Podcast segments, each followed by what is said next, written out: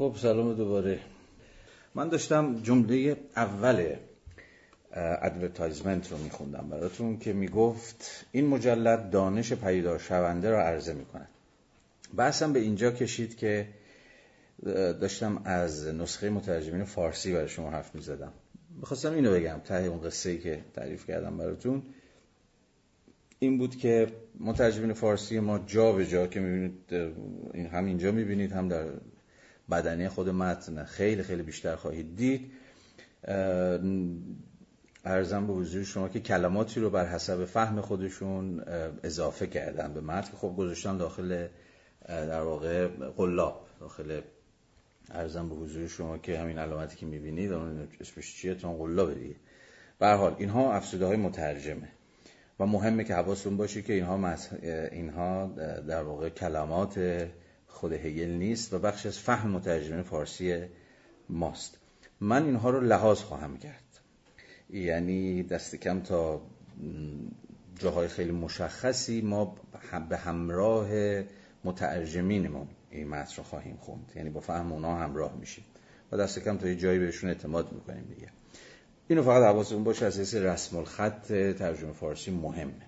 حالا این رو بذاریم کنار. ادامه بحث. یک بار دیگه. این مجلد دانش پدیدار شونده را عرضه می کند همینجا ما با چهار تا مفهوم سرکار داریم در همین کلمه اول. گفتم می‌خوام به روش آنالیتیک پیش برم دیگه نه؟ هی درنگ بکنم تجزیه بکنم جمله رو هر رو هر کلمه رو هر مفهوم با شما بحث بکنم و راجع به معناش با هم دیگه سخن بگیم. اولین چیزی که احتمالا باید توجه ما رو جلب بکنه اینه که این مجلد یعنی پیداشناسی روح یک عرضه داشته. دانش پیدا شونده را عرضه می کند حالا exposition یا presentation یا هر ترجمه انگلیسی که براش بذاریم این نکته مهمیه. خب پس ما با یک presentation سر کار داریم با یک exposition سر کار داریم که میشه ترجمهش کرد همون عرضه داشت. این کلمه بعدها بسیار مهم خواهد شد در پیداشناسی. اصلا پیداشناسی قراره که یه پرزنتیشن باشه. یه چیزی رو عرضه بکنه یک چیزی رو پیش بگذاره. ارزم به حضور شما که بلافاصله مثلا وقتی که ما خود پیشگفتار رو شروع بکنیم مثلا اون بند اول پیداشناسی رو اونجا اهمیت مفهوم presentation یا exposition یا هر چیزی شبیه بازم بیشتر خودش رو روشن خواهد کرد که چرا مهمه؟ به مثابه یه جور شیوه گفتن شیوه بیان یا شیوه روایت. پس پیداشناسی به این معنا presentation ه که یه جور شیوه گفتنه یه جور شیوه روایت کردن چیه؟ حالا در همین جمله اول دانش.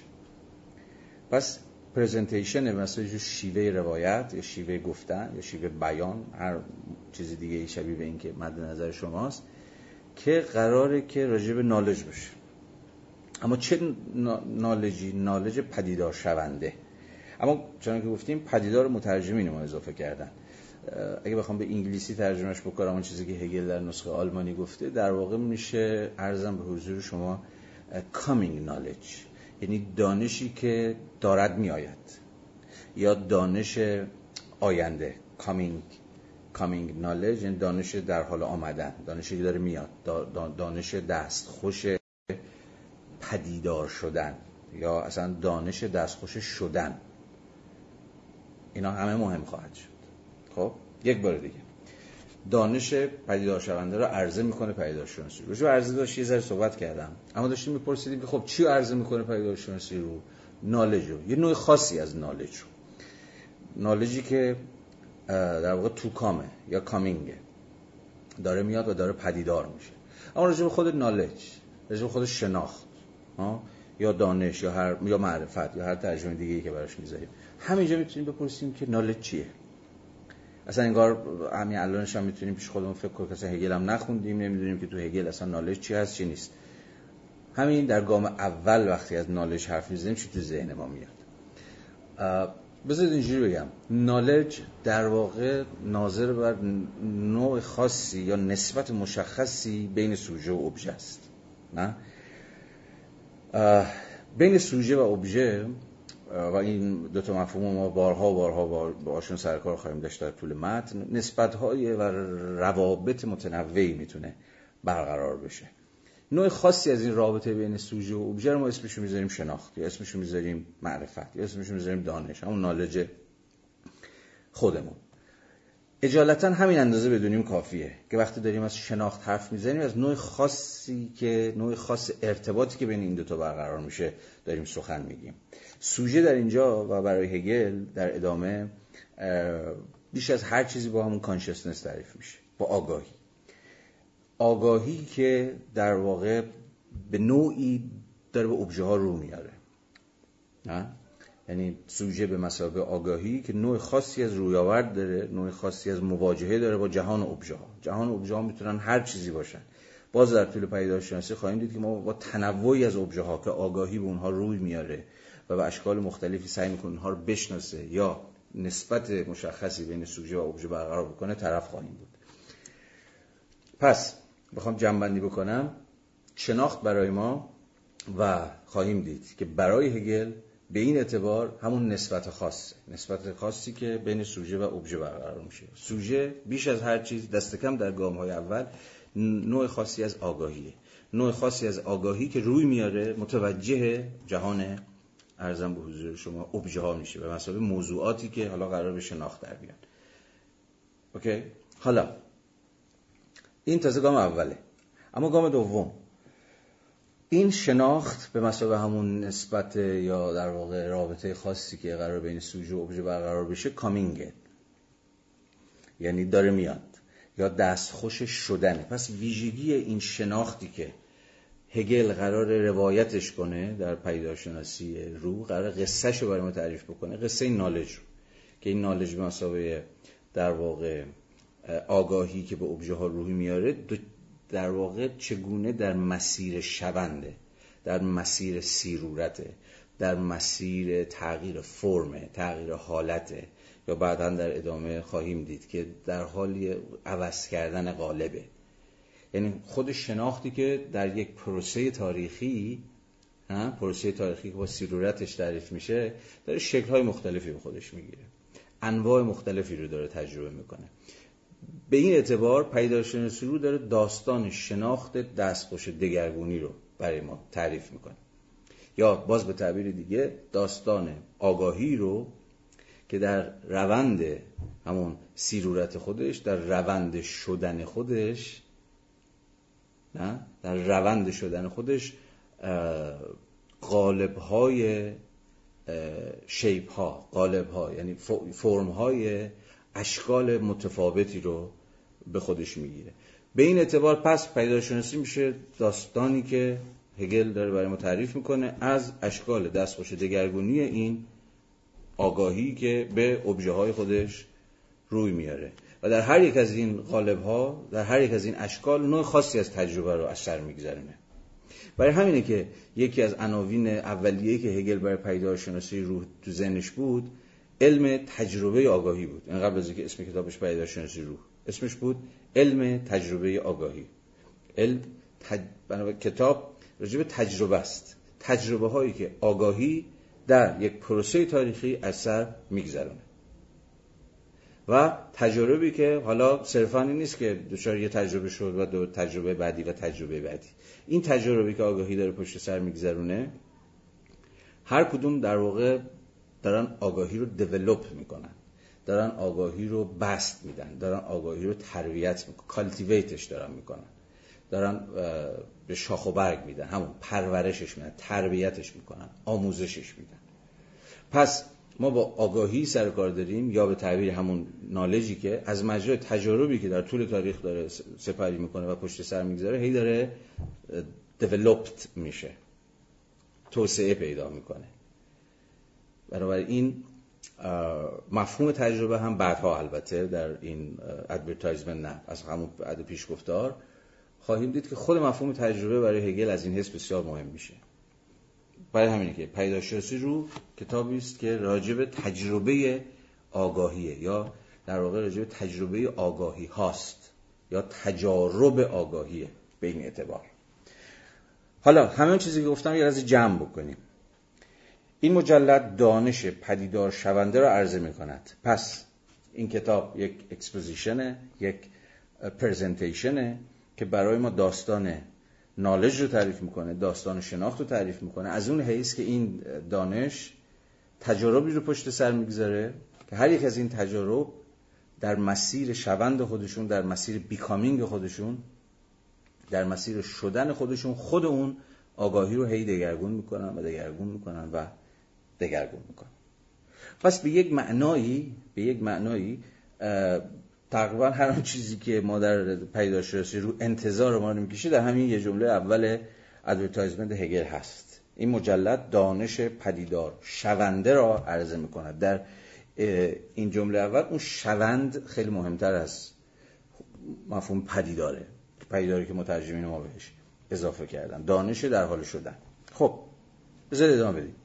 این مجلد دانش پدیدار شونده را عرضه می‌کند. پدیدارشناسی روح که همون علم تجربه آگاهیه به اون معنایی که عرض کردم خدمتون میبایست جایگزین تبیینهای روانشناسانه یا همچنین مباحث انتظایی تر درباره بنیانگذاری دانش شود. خب این جمله. حالا این جمله رو آنالایزش بکنیم. ببینیم چی داره میگه این جمله. پس پیداشناسی رو در هم جمله دوم دست میاد. که جور بنیانگذاری دانش؟ یا قراره که بنیانگذاری دانش باشه. یعنی برای دانش رو در واقع توضیح بده که دانش اساسا چجوری ممکن میشه.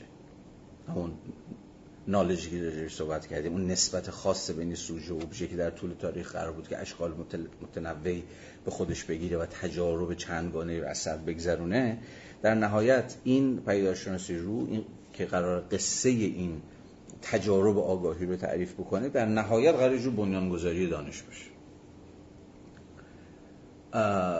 اما بلافاصله هگل همینجا یه مرزبندی خیلی سریع می‌کنه با دیگر اشکال ارزم به حضور شما که معرفتی که در زمان خودش اونها هم یه جورایی ادعای بنیانگذاری دانش دارن.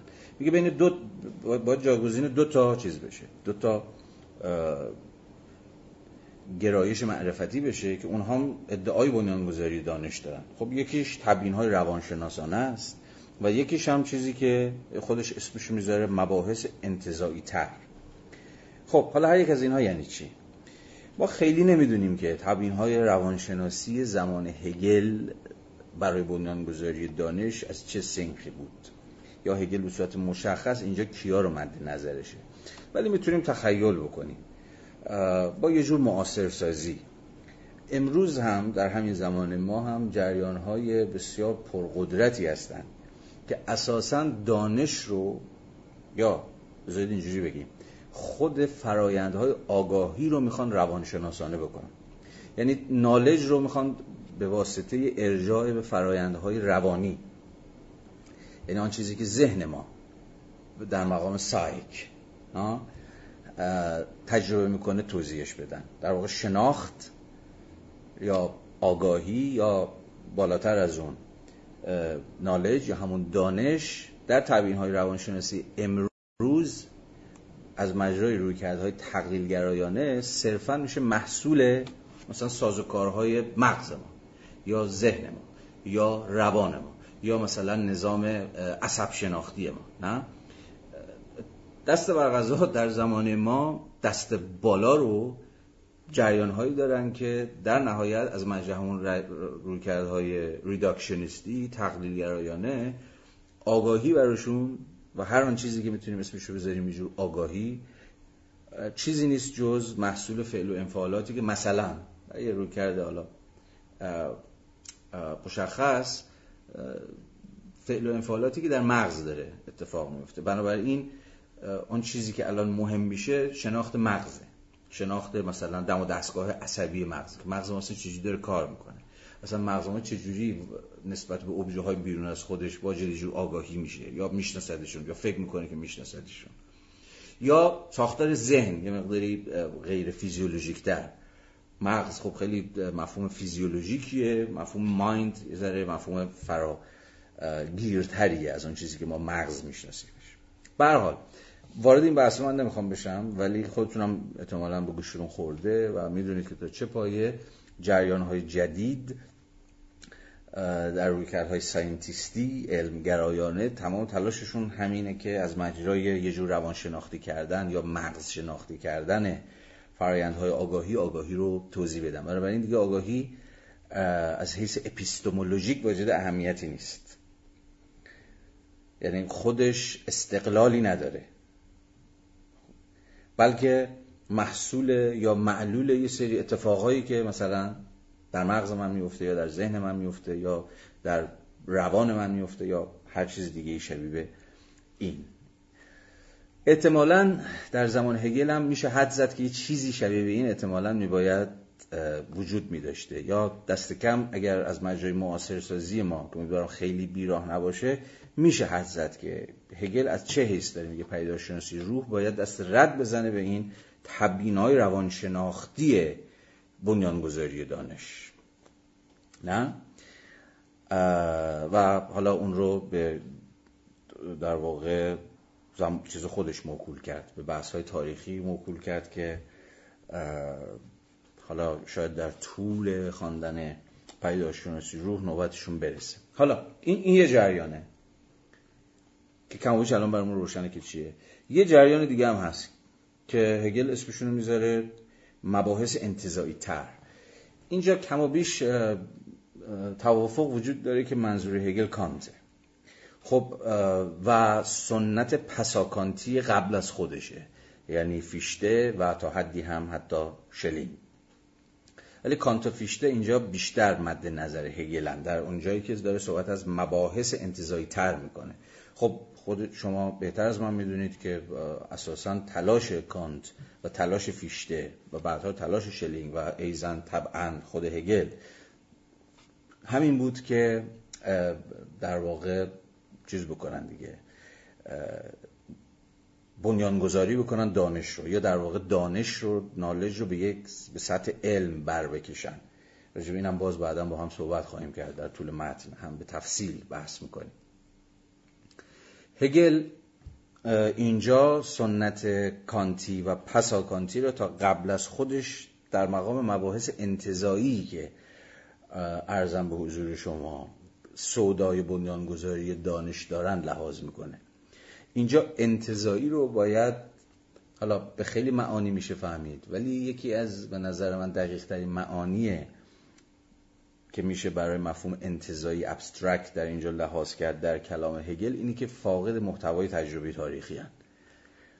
چه سوژه عرضم به حضور شما که استعلایی کانت چه در واقع من مطلق عرضم به حضور شما که فیشته چه باز دوباره ایدالیزم استعلاییه یا دوگماتیزم استعلایی شلینگ که بعدا نوبتشون خواهد رسید ما به تفسیر هر کدوم از اینها بحث می‌کنیم به نظر هگل نمی‌تونن تا آگاهی رو در همون سیرورت تاریخیش که ناظر بر پشت سر گذاشتن تجارب متکثریه که هر یک از این تجارب در واقع دارن به جور غنای انزمامی خود روح یا همون شناخت کمک می‌کنن لحاظ بکنه. همه اینها به این معنی ابسترکتن که انتظایی که اون محتوای تجربی تاریخی رو ندارن. یا به تعبیر بهتر از علم تجربه آگاهی نیستن.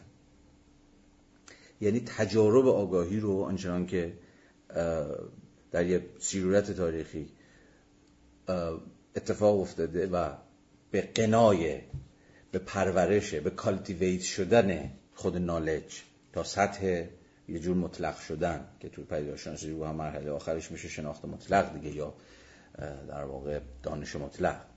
نمی‌تونن که و اساسا هدف گذاریشون و سوداشون این نیست که شناخت رو از مجرای این سیرورت تاریخی و تجربی توضیح بدن. یعنی باز به زبان ساده تر به شما بگم. یعنی نمی‌تونم برای ما تعریف بکنم که آگاهی چه قصه هایی رو پشت سر گذاشت چه همین چه تجاربی رو پشت سر گذاشت تا آخر الامر در واقع تبدیل شد یا قرار تبدیل بشه به شناخت مطلق. به این معنا مباحث انتظایی تر فارغ از اینکه ناظر به سنت کانتی و سنت پساکانتیه ارجاع میده به همین بری بودن و توهی بودن آگاهی از محتوای انزمامی تاریخی و تجربی که در پیداشناسی روح شما با وفور این تجارب سر کار دارید. خواهید دید که اون آگاهی که از یه جای شروع می‌کنه و بعد از مجرای پشت سر گذاشتن تجربه چندگانه نهایتا قراره که به مطلق برسه چقدر قصه پشت سر گذاشته چقدر بالا پایین شده چقدر محتوای تجربی داره. یا به قول آدورنو با وفور ابژه ها سر کار داره. مومنت های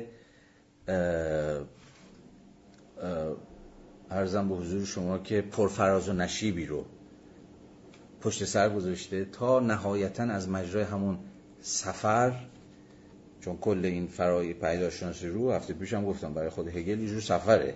سفری که آگاهی طی می‌کنه. و خب قایت یک سفر چیه؟ اینی که شما تجربه بسیار پشت سر بگذارید دیگه. اساسا این استعاره سفر بعدا هم ما بارها بهش برمیگردیم. کلا برای سنت ایدالیزم آلمانی و از اون مهمتر برای سنت رومانتیک های آلمانی خیلی استعاره مهمیه. خود زندگی اصلا یه جور سفر کردنه. و در واقع زندگی روح هم که روح همون در واقع آگاهی که گام به گام داره به خود میاد و داره تبدیل به جور خود آگاهی میشه و همه ابژه های بیرون از خودش رو قرار به درون بکشه و با همه جهان بیگانه بیرون از خودش نهایتا در آخر و تو مرحله مطلق آشتی بکنه. همه اینها از مجرا همه این اتفاقا از مجرای سفر است که اتفاق میفته. حالا چه در ادبیات آلمانی میشه اهمیت این استعاره سفر رو دید مثلا در مایستر کارک گوته ارزم کارت زبردست یا اصلا تو خود ریشه های یونانیش تو خود اودیسه که اصلا داستان جور سفره و ارزم به حضور شما که در خود هگل که کل ماجرا کل پیداشناسی رو داستان یه سفره. داستان سفری که پر از تجربه است. سفری که سوژش آگاهیه. موضوعش آگاهیه. آگاهی که این تجربه داره پشت سر می‌گذاره و این تجربه داره باعث میشه بزرگ بشه این آگاهی. یا به تعبیری بلوغ پیدا بکنه. و یه جور مچوریتی بشه. هر یک از این تجارب آگاهی آخر الامر در خدمت کالتیویشن روحه. پرورش یافتن روحه. یا با قول تعبیر آلمانیش در خدمت بیلدونگ روحه. بیل بیلدونگ یعنی رو فرهیخته روح قرار فرهیخته بشه. از مجرای این سفر. سفری که گفتیم پر از تجربه است. و این تجربه ها باعث چی میشن؟ اینکه دیگه این روح یا همون شناخت یا همون آگاهی دیگه انتظاعی نباشه. ابسترکت نباشه. بلکه پر باشه از تجربه. یه قنای انزمامی داشته باشه. حالا پس پس اگر من تونسته باشم که به شما توضیح داده باشم که قصه از چه قراره حالا میشه فهمید که این جمله دوم به چه معناست. پیداشناسی روح میبایست جایگزین است. کم دو تا جریان بشه در ماجرای بنیادگذاری دانش. یکی با این تبیین های روانشناختی که قصهشو گفتیم می‌خوان آگاهی رو تقلیل بدن به سازوکارهای روان یا ذهن یا مغز. دست کم از مجرای دلالتی که این داستان در زمان ما داره. و دوم از مجرای مرزبندی با پیداشناسی روح. از مجرای مرزبندی با مباحث انتظایی تر که قصهشو تعریف کردم سنت کانتی و پساکانتیه باید پیش بره. خب این پیداشناسی روح تمهید برای علم را از نظرگاهی مورد ملاحظه قرار می دهد که به وسیله آن این تمهید یک فلسفه تازه جالب توجه و نخستین علم فلسفه است. خب باز اینجا در این جمله دو تا توقفگاه باید داشته باشیم. دو تا نکته است که مهمه. یک میگه پدیدارشناسی تمهیده. یک preparation یک prolegomena ست تمهید معنی آماده سازی دیگه. یا به تعبیر حتی میشه گفت یه جور درآمده. نه؟ اما این پدیدارشناسی رو در مقام یه جور تمهید در مقام یه جور preparation در مقام یک جور درآمد مهیا سازانه قراره که ما رو رهنمون بکنه به یک فلسفه جدید. ادعای چه زمین بود دیگه؟ ادعای هگل هم بود که اون نظام فلسفیش فلسفه یه فلسفه تازه است. یا به تعبیری اد... حالا اینجا باز پیچیدگی های مفهوم دیالکتیک هگلی پیش میاد. به یک معنا هم ادامه کل تاریخ فلسفه است. چون هگل در مثلا درس گفتارهای تاریخ فلسفهش که از تالس شروع می‌کنه میاد پایین تا به خودش می‌رسه کل تاریخ فلسفه رو در نهایت گامه هایی می‌دونه مومنت هایی می‌دونه که قرار به فلسفه خودش ختم بشن. یعنی همه انگار یه چیزایی گفتن تا همه اینا نهایتا برسه به هگل. به این معنا و فقط به این معنا انگار هگل ادامه کل این تاریخ فلسفه است. اما در عین حال هگل چیزی بیشتر از ادامه است. چیزی بیشتر از این بوده که انگار کل تاریخ فلسفه دو, دو امدادی بوده که هر فیلسوفی رفته مثلا اون یارو رو داده به فیلسوف بعد از خودش. چیه؟ اون ماسماسکو حالا هر چی که هست. اون آخریه هگله و هگل در نهایت از خط پایان عبور کرده. نه چنین چیزی نیست. حالا این بعدا که تکلیف ما با خود مفهوم دیالکتیک روشن بشه که بفهمیم دیالکتیک چجوری هم ادامه پروسه است ادامه یک پروسه است هم واجد جور جهشه هم واجد, هم واجد یک جور گسسته. بیشتر برامون جا خواهد افتاد که قصه چیه. ولی به حال ولی به حال فارغ از معنای دیالکتیک که در ادامه برای ما در جلسات آتی برای ما روشن تر خواهد شد ادعای هگل روشنه که یه فلسفه تازه است. آن پیداشناسی رو. و نه فقط یک فلسفه تازه است بلکه فلسفه است که قرار فلسفه رو به کسوت علم در بیاره. یعنی فلسفه بشه علم. یعنی دیگه شکافی بین فلسفه و ساینس دیگه وجود نداشته باشه. خود فلسفه جامعه علمی بودن علمیت scientificity به تن بکن. اما همینجا باز یه درنگی دیگه باید بکنیم. و اون اینه که علم رو چجوری باید بفهمیم؟ اصلا خود science ی که هگل داره ازش حرف می‌زنه همون science ی که ما مثلا داریم میفهمیمش.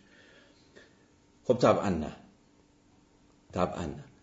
امروز طنینی که science در گوش ما داره هنوزم که هنوزه خب بر وفق علوم طبیعی تعریف میشه.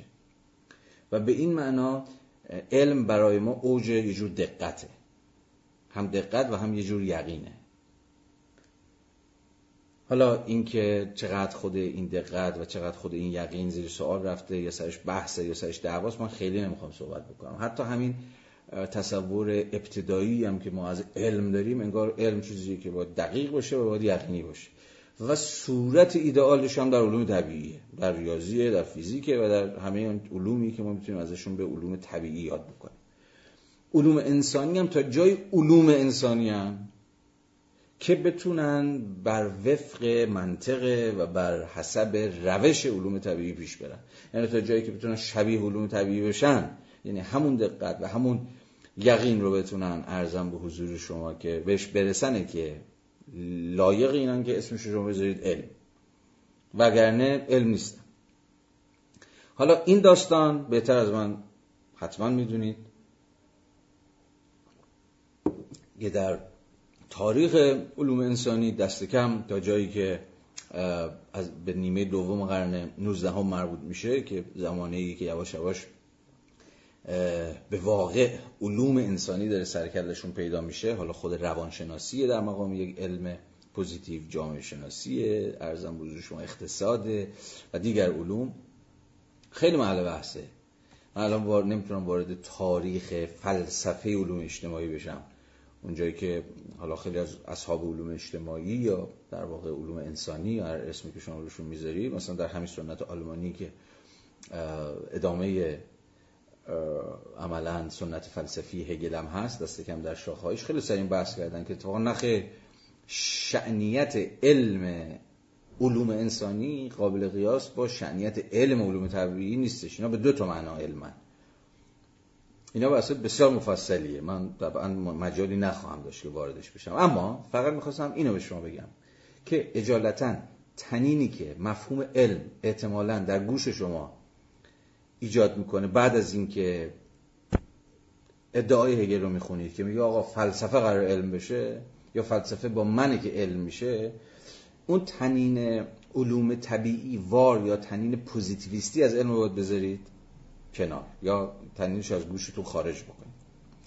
علمی که هگل داره ازش حرف می‌زنه به معنای همون شناخت مطلق. اما دانشی که داشتیم صحبت می‌کردیم که تجربه مختلفی رو داره از سر میگذرونه و در یه پروسه تاریخی داره صورت به صورت میشه یعنی دچار سیرورت میشه. آخر الامر تازه قرار بشه علم. هنوز علم نیست. تازه با هگله که انگار قراره کسبت علم به تن بکنه. به این معنا علم همون شناخت مطلقه. حالا بعدا نه الان. صحبت خواهیم کرد که این شناخت مطلقی که هگل فکر می‌کنه که با اوست و با فلسفه تازه اوست که نوبتش می‌رسه چه چیزی هست و به چه معنا این شناخت مطلقه؟ باید جو مفهوم مطلق هگل بحث بکنیم. ولی الان وقتش نیست. الان نوبتش نباید برسه. چرا؟ دست کم به یه دلیل که خود هگل هم میگه. چون مطلق تازه اون آخر نوبتش می‌رسه.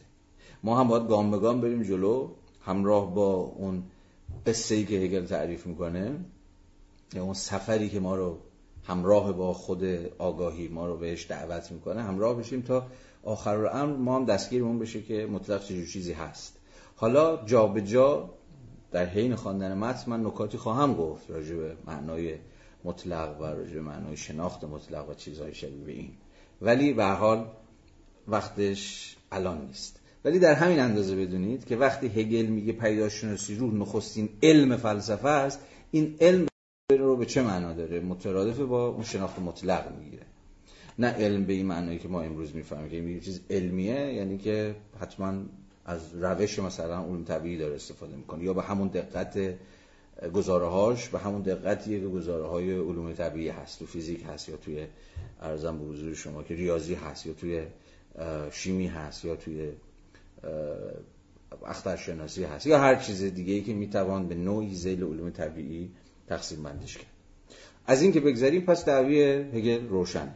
که پیداشناسی رو قرار تمهیدی باشه مقدم سازی باشه برای یک فلسفه جدیدی که حالا دیگه فقط فلسفه نیست بلکه علمه. یا قلم است که دیگه علم و فلسفه اصلا با هم دیگه یکی میشن و فلسفه میشه علم. و برای اولین بار به تعبیری فلسفه به شناخت مطلق دست پیدا می‌کنه. راجع به معنای مطلق جان گفتم بعدا صحبت کنیم. خب ادامه. این پیداشناسی روح. قالب های مختلف روح را در مقام منزلگاه های یک راه در بر می‌گیرد. راهی که از طریق آن این روح به دانش محض یا روح مطلق بدل میشه خب این فراز خوبیه. باز یکی دیگه از فرازهایی است که هگل کل برنامه فلسفی خودش رو به تعبیر خیلی فشرده ای بیان می‌کنه. این پیداشناسی روح غالب های مختلف روح را در مقام منزلگاه های یک راه در بر می‌گیرد. خب چی می‌فهمیم از این جمله؟ کم و بیش روشنه. و اون اینه که خیلی خوب. روح قالب هایی داره. حالا با خود مفهوم روح هم بعدا باید صحبت بکنیم. رفته رفته هم راه با هگل که بشیم مفهوم روح هم معناش رو برای ما آشکار خواهد کرد. اما روح حالا هر چی که هست اون روح که در واقع فقط همین اندازه بدونید که روح جهانه. روح فردی نیست. روحی است که انگار بر کل جهان حاکمه. و عرصه تجلیش عرصه پدیداریش کل جهان بشریه. به این معنا یونیورساله به این معنا کلیه. و ارزم به حضور شما که گرچه در برهای از حیات خودش شعن قومی پیدا می‌کنه یعنی در جغرافی های مختلف وقتی این روح متجلی میشه خودش نشون میده رنگ و بوی قومیت یا ملیت های مختلف هم پیدا می‌کنه. ولی آخر امر وقتی روح قرار به مطلق برسه که روح همون در نهایت شناخت مطلقیه که در یک پروسه تاریخی قرار به مطلق برسه گرچه در طول این مسیر رنگ و بوهای مختلفی می‌گیره. ولی در ساحت مطلق در اون آخر الامر که یه جوری پایان تاریخ هم هست که قرار نیست بوی هیچ کدوم از مسیرهایی که طی کرده های مختلفی که پشت سر گذاشته رو بده بلکه به یه معنا یونیورساله و کلیه. برحال اما این این قصه. این پیداشناسی روح قالب های مختلف روح. پس روح قالب های مختلفی شیپ شیپ های مختلف شکل های مختلفی به خودش می‌گیره. درسته؟ اما این قالب های روح در مقام منزلگاه های یک راه. پس ما با روحی سر کار داریم که داره یک راهی رو طی می‌کنه. بیاد اسمش رو بذاریم همون سفر. روح داره یه سفری رو طی می‌کنه. در این سفر یه سری منزلگاه داره که بعدا بعدا در واقع در همون پاراگراف یک که همین امشب خواهیم خوند هگل اسم منزلگاه ها رو می‌ذاره مومنت ها یا بره ها یا لحظه ها که من به تفسیر راجبش سخن خواهم گفت که یعنی چی. اما روح در این سفری که داره طی می‌کنه در این راهی که داره میره یه سری منزلگاه داره یه سری moment داره که در این moment ها در هر یک از این moment ها فرم متفاوتی به خودش می‌گیره. یا به تعبیر دیگه هر یک از این منزلگاه ها یا moment ها یا شکل ها یا فرم ها یا هر اسمی روش بذارید نوعی از یا شأنی از تجربه روح در مقام آگاهیه. بازم ساده تر خیلی ساده ترش بخوام بکنم. هم کم و بیش همون چیزی که در واقع پیش هم داشتم می‌گفتم. و اون چیه؟ اینه که این سفر که سفر روحه که در این حال سفر من و شما هم هست ما من و شما هم یه جورایی در این سفر با روح همراهیم چون روح به تعبیری هیچ شعنیت مستقلی از من و شما نداره. روح از مجرای من و شما طی طریق می‌کنه. یعنی روح یه وجود مستقل اون بالا بر فراز جهان نیستش. از به وساطت تعینی که در من در تو در این تاریخ در اون جغرافیا پیدا می‌کنه که گام به گام داره میره جلو. برای همینه که یه جایی در همین پیدار شناسی میگه روح همان منی است که ماست و همان مایی است که من است. اون تعبیر عجیبیه. به وقتش که برسیم باز بیشتر سعی صحبت می‌کنیم. به معنی باز دیالکتیک کلیت و جزئیات میشه که خود این کلیت دیالکتیک کلی و جزئی رو همین جلسه هم بهش خواهیم رسید. یه بار دیگه پس. روح داره یک سفری میره این سفر خیلی ماجرا داره. به این معنا روح هگلی یک روح ماجراجوه. یا دست کم روحیه که ماجراهای بسیاری رو پشت سر گذاشته. هر یک از این ماجراها همون منزلگاه هاست. همون غالب هاست. یه جا چنین تجربه رو پشت سر گذاشته یه جا تجربه دیگری رو پشت سر گذاشته و هر یک از این تجربه هایی که روح ازشون عبور کرده روح رو دست نخورده باقی نمی‌گذارن. یا همون آگاهی رو در پروسه شوند خودش که دیدیم دیگه دانش پدیدار شونده. آگاهی رو هیچ یک از این تجارب آگاهی رو در این سیرورت در این شدن خودش دست نخورده باقی نمی‌ذارن هر تجربه شما رو همونجور که هر تجربه منو و شما رو تغییر میده منو به موجود من رو رو من اثر می‌کنه رو شما اثر می‌کنه روح هم همینه. روح جهان هم همین اون قصه دراز دامنی که پشت سر گذاشته و هگل می‌خواد برامون تعریف بکنه هر یک از این تجربه هر یک از این منزلگاه هر یک از این غالب ها یه کاری با روح می‌کنن یا به تعبیری هر یک از این تجربه روح رو کالتیویتش می‌کنن پرورشش میدن. یا باز به تعبیر دیگه به قنای درونیش اضافه می‌کنن. این کسیه که سالهای سال در سفر بوده و وقتی که می‌رسه به اون آخر مخراب می‌بینیم که یه آدم سرد و گرم چشیده یه روزگاره. نه؟ اینو حتی تو زندگی روزمرهمون هم زیاد به کار می‌بریم دیگه. طرف سرد و گرم چشیده است. یعنی چی؟ یعنی تجارب زیادی رو پشت سر گذاشته.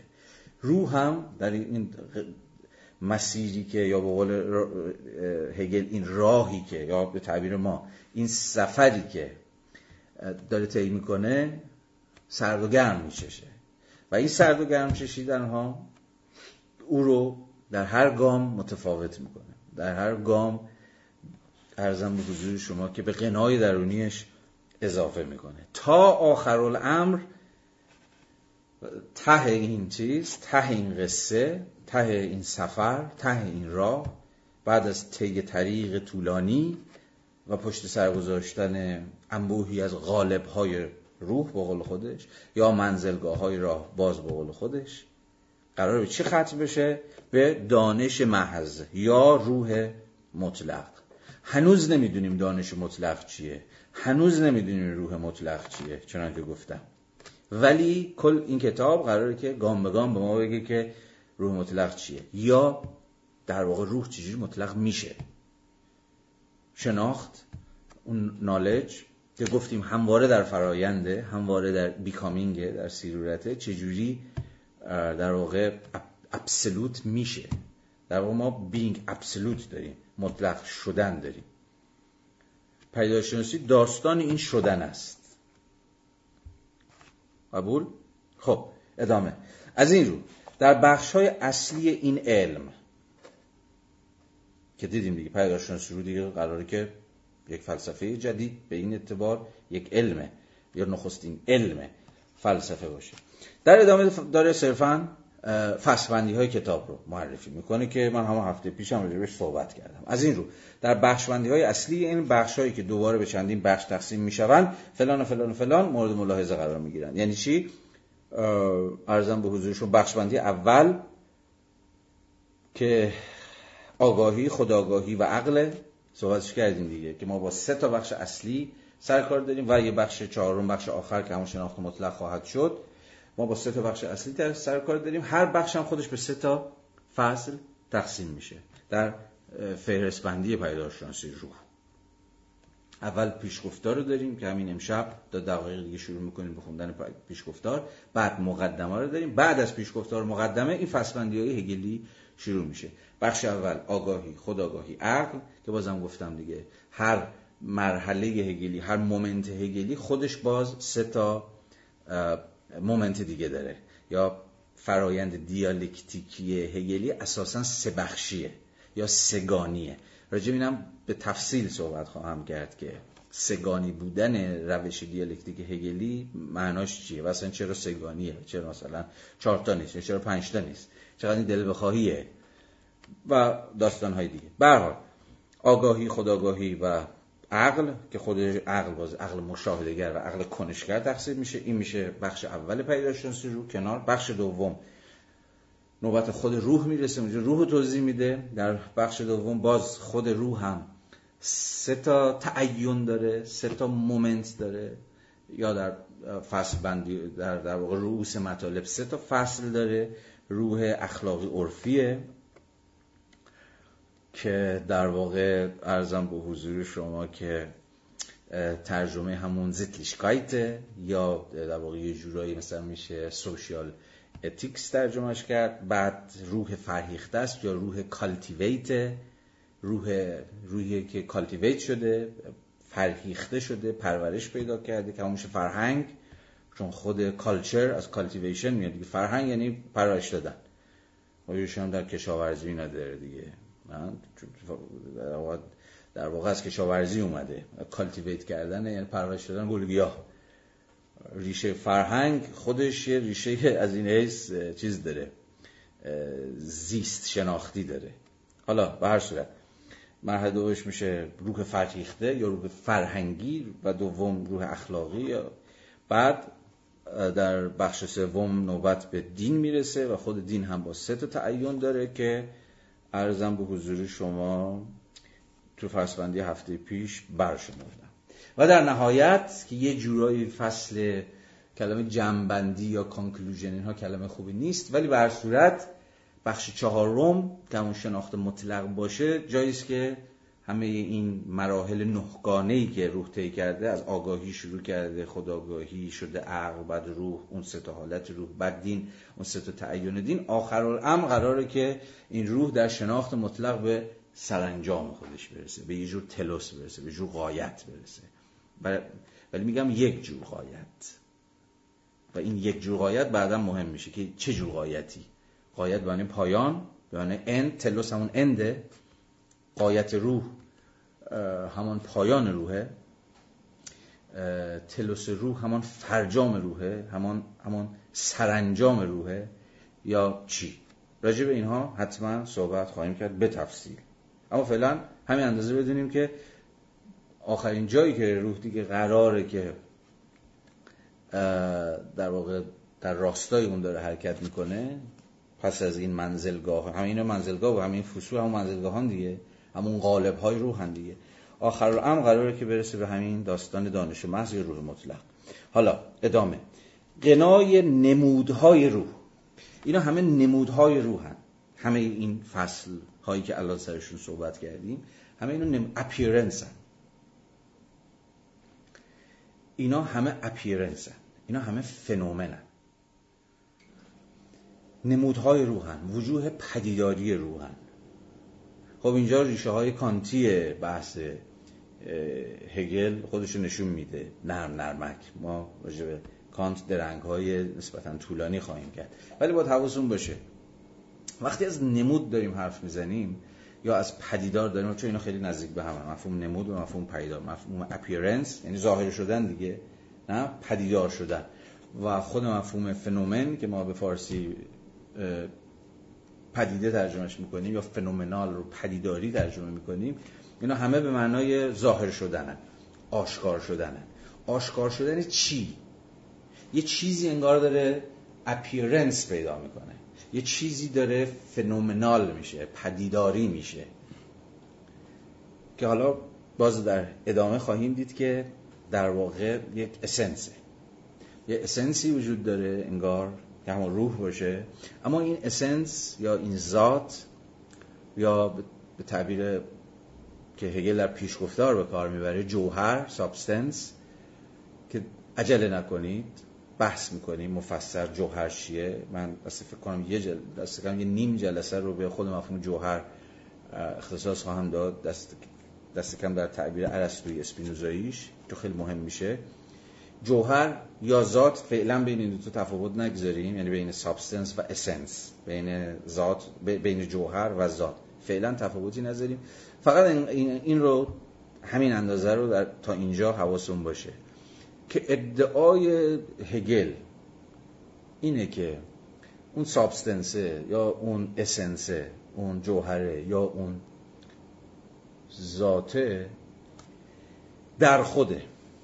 نه تو این کار توی خودشه. ولی توی پروسه همون تاریخی در اون روند شدن این اسنس باید از خودش بیاد بیرون. نه؟ به این معنا باید اپیرنس پیدا بکنه. باید نمودار بشه. باید پدیدار بشه. خودش رو بر ما آشکار بکنه. یعنی چی؟ یعنی که در یک زمان و مکان واجد تعین بشه. چون جوهر که در خود باشه حالا در اینجا روح روح به مسابقه جوهر. راجع به مفهوم جوهر جلسه دو سوم یا چهارم صحبت می‌کنیم بیشتر. ولی الان در مقام تمهید همه اندازه بدونیم. این روح به مسابقه جوهر باید از خودش بیاد بیرون باید خودش آشکار بکنه دیگه. و چاره ای نداره جز این که در یک زمان و مکان مشخصی ظاهر بشه. یعنی و این میشه چی؟ به یک معنایی میشه همون مفهوم دترمینیشن تعین. یعنی جوهر باید متعین بشه. متعین شدن یعنی محدود شدن. یعنی یه صورت محدودی به خودش بگیر. ما حتی توی بحثای چیز هم داریم دیگه. تو بحثای از یونان تا خود فلسفه اسلامی می بحث بسیار مفصل سرش بحث شده. در واقع جوهری که حالا باید به خودش تعین بده. حالا مثلا فرض کنید شما جوهر رو بگیرید خداوند.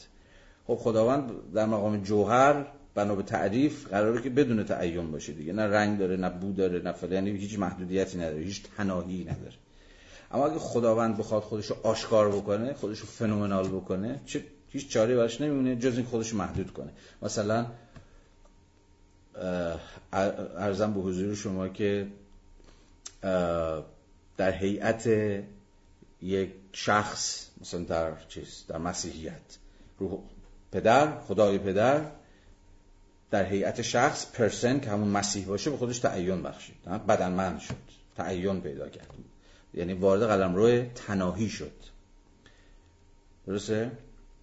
یا چه می‌دونم هر لحظه به شکلی بت ایار برآمد. دل برد و نهان شد. هر لحظه بت ایار یا همون جوهر جهان هر لحظه به یه شکلی اصلا شکل مفهوم فرم. هر لحظه به شکلی در میاد و ناچاری اگر قرار باشه وارد قلمرو انسانی بشه چون قلمرو انسانی قلمرو تناهی دیگه. اون جوهر یا اون ذات فعلا گفتم بین ذات و جوهر تفاوت نگذاریم به ناگزیر باید تن بده به تناهی یعنی تن بده به تعین یعنی تن بده به محدودیت. و به این معنا وارد قلم رو اپیرنس بشه وارد قلم رو نمودها بشه وارد قلم رو پدیدارها بشه یعنی فنومنال بشه. نه؟ حالا این دقیقا بازی که در روح هگلی در میاره. روح هگلی چون قرار نیست فقط اون بالا وایسه نه؟ از اون بالا مثلا کل جهان رو هدایت بکنه به سمت سوی خودش مجبوره که بیاد پایین. مجبوره به نمودار بشه. و چون قراره که نمودار بشه قراره که وچه پدیداری پیدا بکنه قصه شو تعریف کردم دیگه.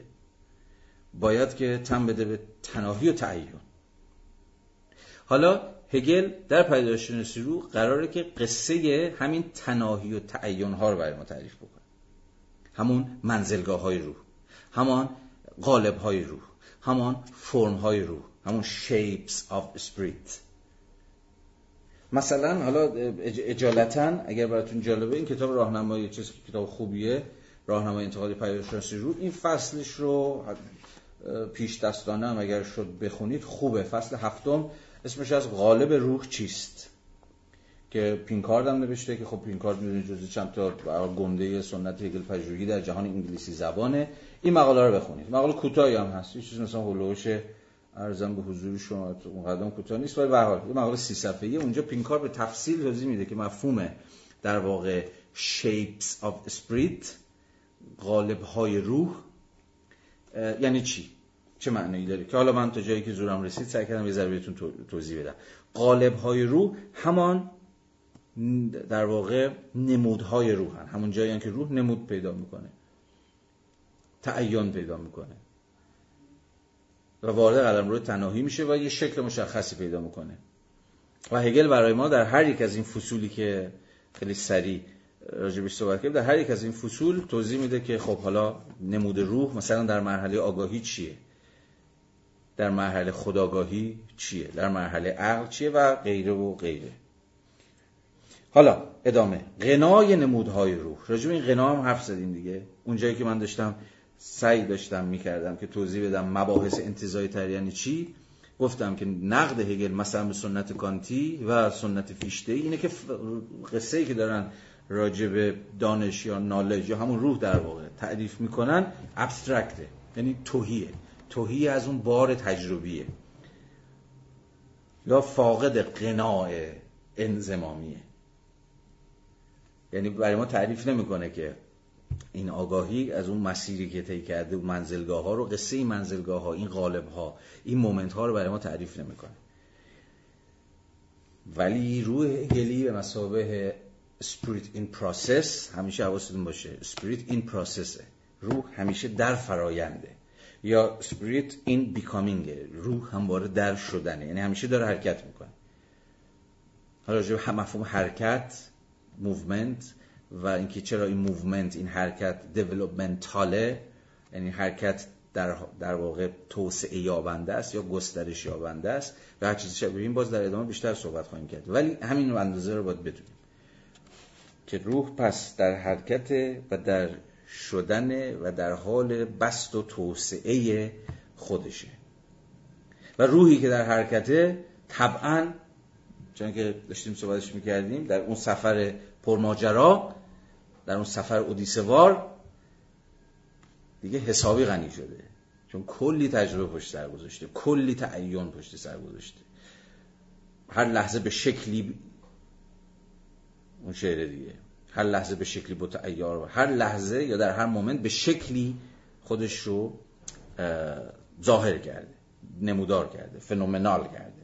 حالا غنای نمودهای روح غنایی که در نظر اول آشوبناک به نظر می‌رسد. این نکته مهمی. در این اثر به قالب نظمی علمی در می آید که این نمودها را بر حسب ضرورتشان نمایش می‌دهد. این جمله بسیار مهم برای فهم کاری که این بابا می‌خواد بکنه. چند تا خب غنای نمودهای روح که زد توضیح دادم فکر کنم با تا حدی روشن شده باشه که یعنی چی؟ چرا هگل میگه قنای نمودهای رو؟ چون پشت سر رو پر تجربه هست دیگه پر منزلگاهه. اون راه پر فراز و نشیب رو طی کرده و حسابی غنی شده. پر تجربه و ماجرا و قصه شده. قنای نمودهای رو قنایی که در نظر اول آشوبناک به نظر می‌رسه خب همه حرف هگل اینجا اینه که میگه وقتی در واقع رومون می‌کنیم پشت و می‌بینیم که این روح چه مسیری رو طی کرده به نظرمون می‌رسه که چه مسیر آشوبناکیه. یعنی کلی اتفاق توش افتاده کلی تعین پیدا کرده کلی رفته این ور رفته اون ور تو این شهر تو اون اقلیم در اون جغرافیا در این لحظه تاریخی در اون لحظه تاریخی. انگار که میگه در گام اول به نظر میاد که این قنای نمود رو آشوبناکه. انگار کانتینجنته. یعنی کانتینجنت توی چیز یعنی که یه امر غیر ضروریه. حالا کاری به ترجمهش توی فلسفه ندارم که حالا به ممکن خاص ترجمه میشه به ممکن ترجمه میشه به, به, به محتمل و حالا چیزای شبیه این. ولی به حال وقتی میگه که به نظر میاد روح قلم روح روح یا تجاربی که روح طی کرده ارزم به حضور شما در نظر اول آشوبناک به نظر می‌رسه به نظر می‌رسه و این مهمه که به نظر می‌رسه. it seems that. یعنی به نظر میاد اینجوری در اینجوری نیست. اصلا آشوبناک نیست. اصلا اینجوری نیستش که آن مسیری که روح طی کرده اون منزل هایی که طی کرده کانتینجنت بوده. یعنی غیر ضروری بوده. اجازه بدید فعلا غیر ضروری ترجمهش بکنیم. یا تصادفی بوده به این اعتبار و به معنا باری به هر جهت بوده. همه تلاش هگل همه اون چیزی که در نهایت زور هگل داره صرفش میشه و ما بعدا باید ببینیم که چقدر این زوری که آقای هگل زده واقعا راه به جایی برده یا نه بی خود زور زده در نهایت هم هر چقدر تلاش کرده به ما نشون بده که نخیر آقا داستانی که روح باشه سر گذاشته تصادفی نبوده. و یه, یه چیزی داشته به قول خودش گراوندی داشته. گراوند اینجا یعنی دلیل. یا, بن... یا بنیان حتی میشه درجمش کرد. نه اصلا ممکن ما متقاعد نشیم. کما که کمتر کسی که امروز متقاعد میشه که قصه اون سفری که هگل داره برای ما تعریف می‌کنه به واقع آشوبناک نبوده به واقع تصادفی نبوده. ولی به هر حال تلاش هگل اینه. تا جایی که قرار خود هگل رو بفهمیم ادعاش اینه که ببین تصادفی نیست. یعنی تاریخ اینجا اینجا بگم تاریخ جهان تصادفی نیست. این در گام اول برای ما که در عصر چیز زندگی می‌کنیم در عصری زندگی می‌کنیم که خیلی به سختی ممکنه باور بکنیم که واقعا بر سرنوشت جهان یک منطقی حاکمه. حالا منطقی که البته به زم هگل از درون جهان از درون خود جهان میجوشه. و متقاعد شدیم که اصلا عرصه جهان و عرصه زندگی قلم روی تصادف محضه. تصادف کور. ما دیگه خیلی به این اعتبار جهان رو بر وفق ضرورت ها نمی‌فهمیم دیگه. ضرورت های آهنینی که مثلا انگار یه تقدیری حاکمه که اون تقدیر داره محقق میشه. ما خیلی اینجوری نگاه نمی کنیم ظاهرا. حالا به این موضوع هم بارها بارها برمیگردیم. ولی دست کم. این بابا ادعاش اینه که نخیر آقا این آشوبناک نیست. این تز قلمرو تاریخ قلمرو نمودهای روح این سفر. هر اتفاقی تو این سفر افتاد فکر نکنید که چیز بوده اثر تصادف بوده. نه. پدیدارشناسی روح قراره که کل غنای نمودهای روح رو به قالب نظمی به قول خودش هم نظم علمی در بیاره که مثل هر علمی دیگری بر حسب ضرورت داره عمل می‌کنه. یکی من حالا یه چشم به این کلمه دوستان خود که تصادفی یعنی چی؟ تصادفی در اینجا به معنی همون accidental. یا اصلا حتی به عنوان معادلی برای contingency. که گفتم در برابر ضرورته. وقتی شما از به قول فلاسفه ما از صدفه حرف می‌زنید یا از تصادف حرف می‌زنید یعنی از امری حرف می‌زنید که نتیجهش یا حکمش یا وضعیتش بر وفق یک ضرورت از پیش داده شده نیستش نه؟ یعنی ضرورت برش حاکم نیست. نه ضرورت منطقی برش حاکمه نه ضرورت تاریخی برش حاکمه. و به این معنا می‌تونه که هر اتفاق می‌تونه که هر وضعیتی پیدا بکنه. به این معنا باز به زبان فلسفی یعنی پیشینی نیست. اپریوری نیست. مست... اپریوری معنی مقدمه بر یا مستقل از تجربه. وابسته به تجربه است. و قلمرو تجربه هم قلمرو تصادفه. می‌تونه هر اتفاقی بیفته. نه؟ حالا باز این تصادف رو هم بر وفق صورتبندهای متفاوت میشه فهمید. مثلا اینکه فردا بارون بیاد آیا به همون اندازه تصادفیه؟ فرض کنید که مثلا ما چیزی به نام علم پیش بینی مثلا هوا هواشناسی هواشناسی نداریم. یا حداقل که خیلی نمی‌تونیم مطمئن باشیم. همون که هی پیش بینی می‌کنن نمیشه دیگه. ولی به هر حال اینکه فردا ممکنه هوا بیرون بیاد به همون اندازه تصادفیه یا به قول دوستان به همون اندازه رندومه یا باز به قول دوستان همون اندازه محتمله که مثلا وقتی من تاس رو میندازم ممکن جفتشش بیاد؟ آیا این دوتا یا خیلی مثال های دیگه که میشه زد به یک معنا اکسیدنتال نتیجهش؟ انبوهی بحث این وسط پیش میاد که حالا بهش فکر کنید دیگه. بهش فکر بکنید بین هر یک از اینها میشه فرق گذاشت. مثلا بین احتمال با امکان تفاوت بسیار زیادی وجود داره. احتمال چیه و امکان چیه؟ احتمال رو چقدر میشه به زبان ریاضی ترجمه کرد کمان که بخش بزرگی از ریاضی ریاضیات احتمالاته. ولی امکان چی؟ آیا امکان رو هم میشه به زبان ریاضی نوشت؟ حالا اینا بخوام بهش فکر بکنیم که باید فکر کنیم البته می‌تونه ما رو به جاهای جالبی ببره ولی خب در این حال هم می‌تونه ما رو چیز بکنه دیگه. ارزم به حضور شما از اصل بحث پرت بکنه ولی تا جایی که به این بابا به این مادر مرده مربوط میشه به هگل یه حرف داره می‌زنه که حرفش دست کم در این صورت بندی ابتداییش ساده است. ما بعدا پیچیدگیاش رو خواهیم دید در ادامه. ارزم به حضور شما ببخشید من باز یه توضیح بدم. ببین وقتی می نویسین بنویسید من مشکلی ندارم چون دیگه قرار شد که امشب من کامنتار باز بگذارم که متوجه بشم که قطع شد به من بگین. ولی وقتی می نویسین شما خواهش کردم که حالا دیگه خواهشمو می‌دونید. فقط برای اینه که من حین حرف زدن نمی‌تونم بخونم کامنتاتون رو و این ممکنه حمله بر بی ادبی باشه. من چون نمی‌تونم اصلا. حواسم به بحث خودمه بخوام کامنتار رو بخونم هر کامنتی هم یه نکته‌ای داره میگه و بحثی رو پیش می‌کشه. برای این اگر محبت بکنید که نمی‌دونم اصلا این تقاضای خوبی هست یا نیست یا موجه یا موجه نیست برای ترجیح خودم بگم. فقط اینو می‌خواستم بگم الان شاید وقتش باشه که یادم رفت ابتدای جلسه. من قول داده بودم که از این جلسه بعد از پایان لایومون در کلاب هاوس یا در voice chat در واقع تلگرام در کانال تمهیدات یه نیم ساعتی مثلا راجع به حرفایی که در اون جلسه بین ما رد و بدل شده گفتگو بکنیم.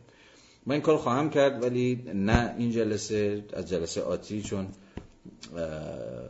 در واقع الان خانه پدری هم و خانه برادرمه ولی به حال دی وقت رو از این قصه ها امشب که اصلا ده شروع کردیم الان من نمی‌دونم ساعت چند شده. اوه یه رو به دوازده.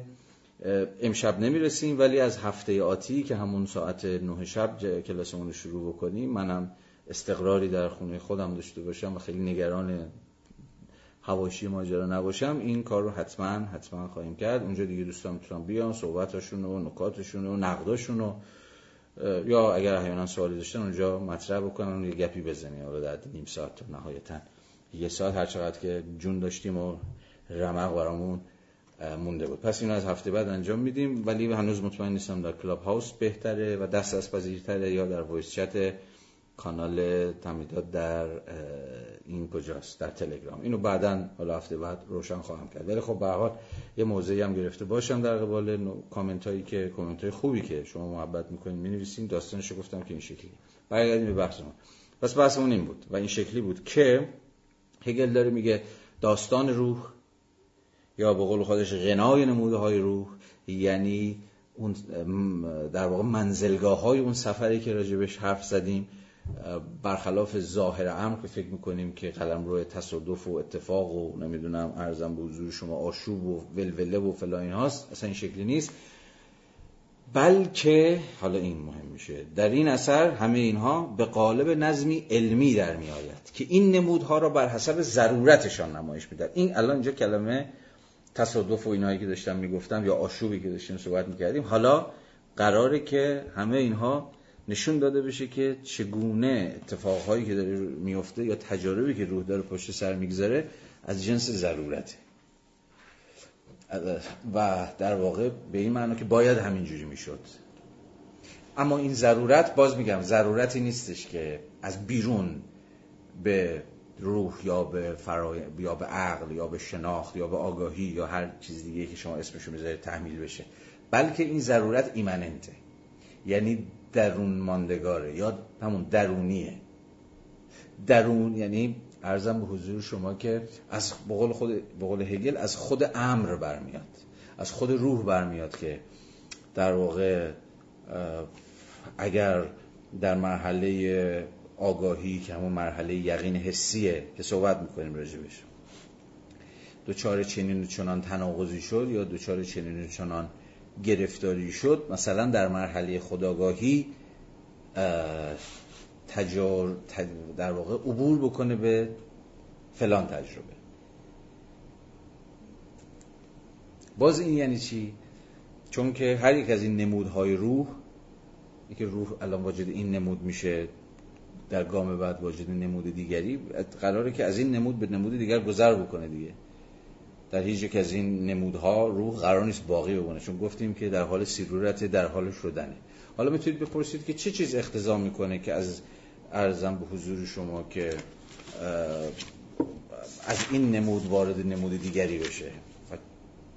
چرا مثلا ارزم به حضور شما که در مرحله همون آگاهی وقتی مرحله اول آگاهی میشه یقین حسی چرا بعد از یقین حسی نوبت به ادراک می‌رسه. چرا بعد از مرحله ادراک؟ که راجع به صحبت می‌کنیم میگه یقین حسی چیه؟ بعد ادراک چیه؟ و چرا از ادراک گذر می‌کنه به مرحله نیرو و فاهمه؟ چرا مرحله دیگری گذر نمی‌کنه؟ چرا تجربه دیگری رو پشت سر نمی‌گذاره؟ این بابا این آقای هگل به ما میگه که ببین این تصادفی نیستش که بعد از یقین حسی نوبت به ادراک می‌رسه.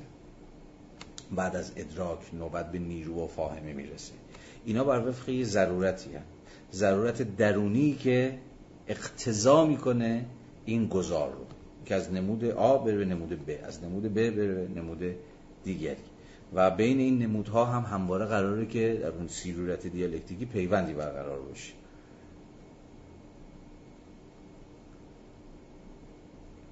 حالا در ادامه باز معنا روشنتر میشه. در این اثر به قالب نظمی علمی در می آید که این نمودها را بر حسب ضرورتشان نمایش می دهد. پس کلمه ضرورت اینجا بسیار مهمه برای فهم در واقع نظام هگلی. و در این نظم علمی امور ناکامل خود را منحل می کند خب این باز جمله مهمیه. کل فرایند دیالکتیک هگلی کل این مسیری که کل این سفری که روح داره طی می‌کنه به زم آقا که این مراحل این مومنت ها این منزلگاه ها این غالب ها که کلمات کم بیش معادل هم دیگه نه؟ در واقع این گونه است که امور ناکاملی هم که خودشون منحل می‌کنه هر تعیونی یا هر نمودی یا هر وجه پدیداری که روح پیدا می‌کنه در این سفر ناکامله. در قیاس با مرحله بعدی مومنت بعدی منزلگاه بعدی. به اقتضای این حرکت هگلی این self development این self development مثلا می‌تونیم ترجمه کنیم خود شکوفایی خود شکوفایی روح. روح در واقع خودش داره خودش رو شکوفا می‌کنه. اما اینگونه که در هر مرحله هر تعینی در واقع وجه ناکامل خودش رو منحل می‌کنه و به امور والاتری برمی‌گذرند. باز اینجا شما می‌تونید ببینید که به چه معنایی ارزم به حضور شما که دیولپمنت هگلی در واقع دیولپمنتیه که یه جورایی بوی انگار تکامل میده. کلمه تکامل کلمه خوبی نیست. خودم حواسم هست. ببینید که امروز دیگه تنین نظریه تکامل و نمی‌دونم داروینیسم و اینجور چیزا برای ما داره. ولی بهترین کلمه همون کلمه دیولپمنته اما دیولپمنتی که توسعه یا شکوفایی یا شرح و بست یا چه می‌دونم هر چی که می‌خواین ترجمهش بکنید اما باید حواستون باشه که دیولپمنت هگلی واجد یه جور تلوسه. یعنی واجد یه جور قایته. مثلا می‌دونید تکامل داروینی قایتی نداره. تکامل صرفا به معنای سازگاری با محیطه. اینکه موجودات تکامل پیدا کردن در تکامل نظری تکاملی داروینی یعنی سازگارتر شدن با محیط. به چه سمت سوی دارن میرن؟ کجا دارن میرن؟ آخرش قرار چی بشه؟ کسی نمی‌دونه.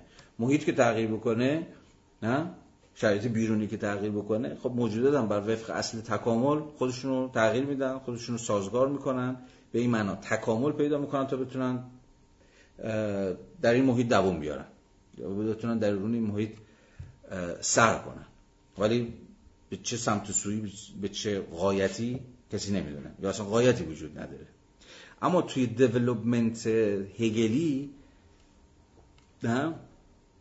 تجاربی که داره روح طی می‌کنه از یه تعین وارد یه تعین دیگه میشه از یه نمود وارد یه نمود دیگه میشه از یک منزلگاه از یا از یک قالب یا از یک شکل وارد منزلگاه دیگه و قالب دیگه و شکل دیگه میشه. بین اینها یک جور روند چیز وجود داره روند پروگرسیو وجود داره پیش رونده وجود داره یا داخل گیومه روند تکاملی وجود داره.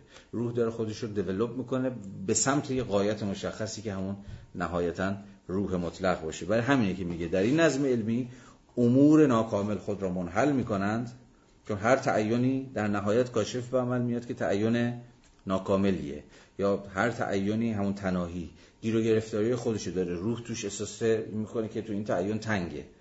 تو این تعین نمی‌تونه دووم بیاره. داره خفه میشه.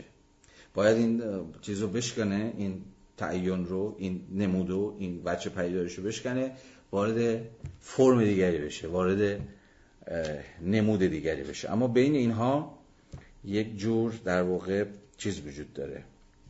ارزم به حضور شما که بالا و پایین وجود داره. یا ارزم به حضور شما که این فرایند دیولوپمنتال فرایند رو به تکاملیه. و در این نظم علمی امور ناکامل خود را منحل می کنند و به امور والاتری برمیگذرند که حقیقت غریبشان است.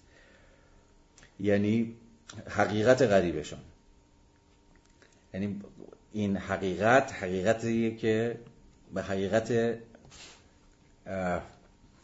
اینو باید چجوری توضیح داد؟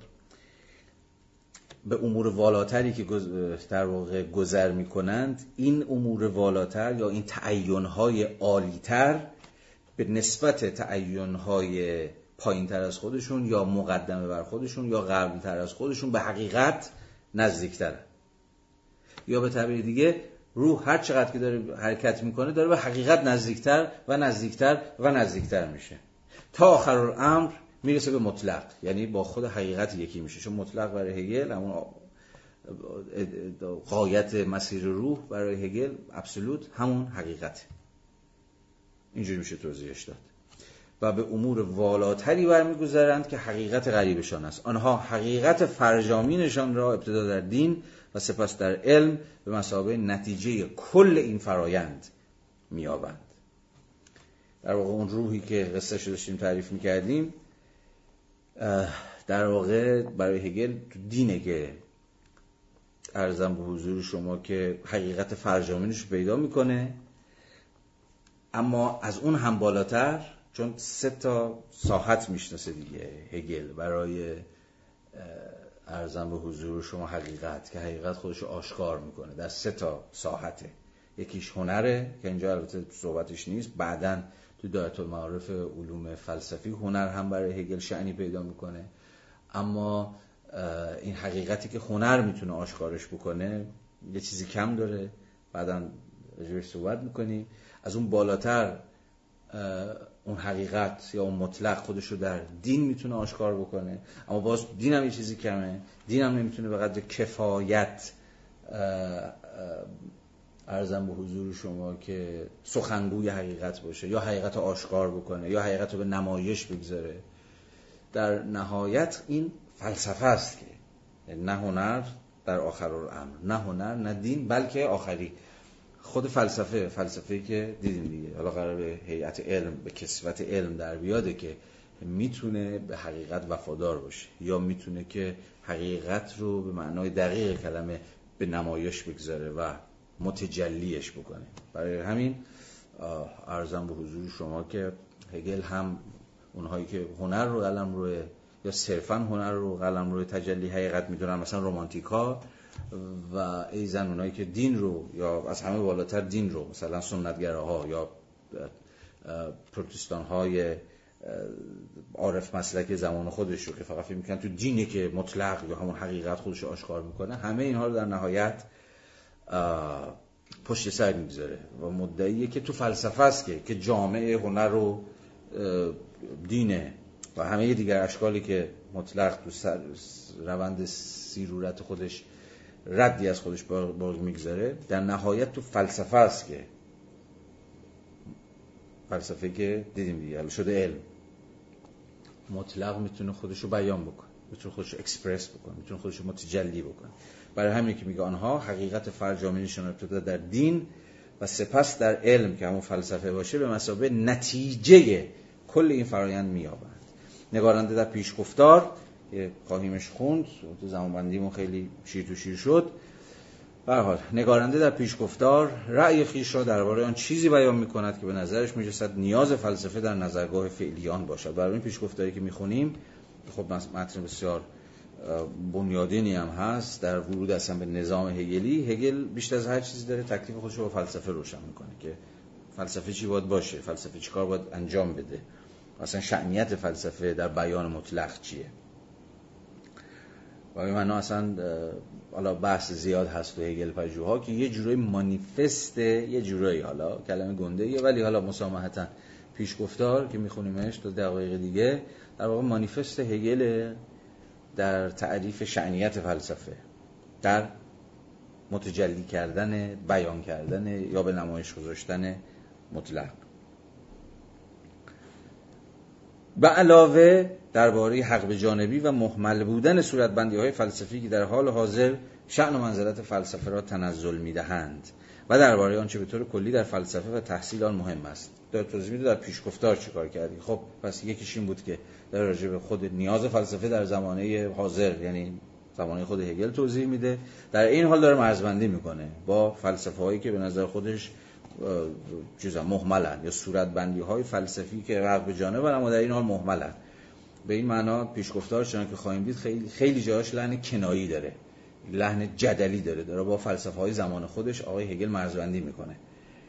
عرض کردم با رومانتیکا داره مرزبندی می‌کنه داره با سنت کانتی با فیشتهی ها با شلینگی ها و همه اینها داره مرز می‌کشه و تکلیفش رو روشن می‌کنه. بنابراین در این حال که پیشگفتار روی کرد ایجابی داره یعنی صورت مشخص اگر داره اونجا فهم خودش از شعنیت فلسفه توضیح میده در این حال لحن کنایی جدلی هم داره. یعنی داره مرز می‌کشه بین خودش و ارزم به حضور شما که با صورتبندی های فلسفی عصر خودش. که شعن و منزلت فلسفه را به قول او ایشون تنزل دادن. مجلد دوم در, در بردارنده نظام منطق در مقام فلسفه نظر ورزانه و دو بخش دیگر فلسفه یعنی علم طبیعت و علم روح خواهد. بود. چنان که می‌دونیم و هفته پیشم گفتم خب این مجلد دوم پیدارشناسی روح هیچ وقت منتشر نشد. اما دقیقا همین تقسیم بندی که قرار بود مجلد دوم پیدارشناسی روح باشه تبدیل شد به کتاب دایت المعارف علوم فلسفی که کل سیستم هگلی نظام هگلی رو قرار بود که صورت بندی بکنه. و پیداشناسی هم تبدیل شد به بحث هفته پیش به خاطر بیارید. کل پیداشناسی هم در واقع در اون نظام هگلی دایت و معارف علوم فلسفی در اون کتاب سه جلدیه یک منطق دو همین تقسیم بندی که اینجا کرده یک منطق دو فلسفه طبیعت و سه فلسفه روح یا علم روح تبدیل شد به بخش اول کتاب سوم علم روح که بود چی؟ روح subjective این عرضم به حضور شما که advertisement که خب خیلی بیشتر چیزی من فکر می‌کردم طول کشید. ولی چون به حال یه جورایی هگل اینجا داره فشرده و لب لباب فلسفهش رو توضیح میده به نظر رسید که همینجا میشه. حالا جا به جا درنگ هایی کرد و عرض می‌کنم خدمت شما بخشی از بحث هگل رو همینجا مطرح کرد. مرسی که تحمل کردید. شب بخیر. تا بعد.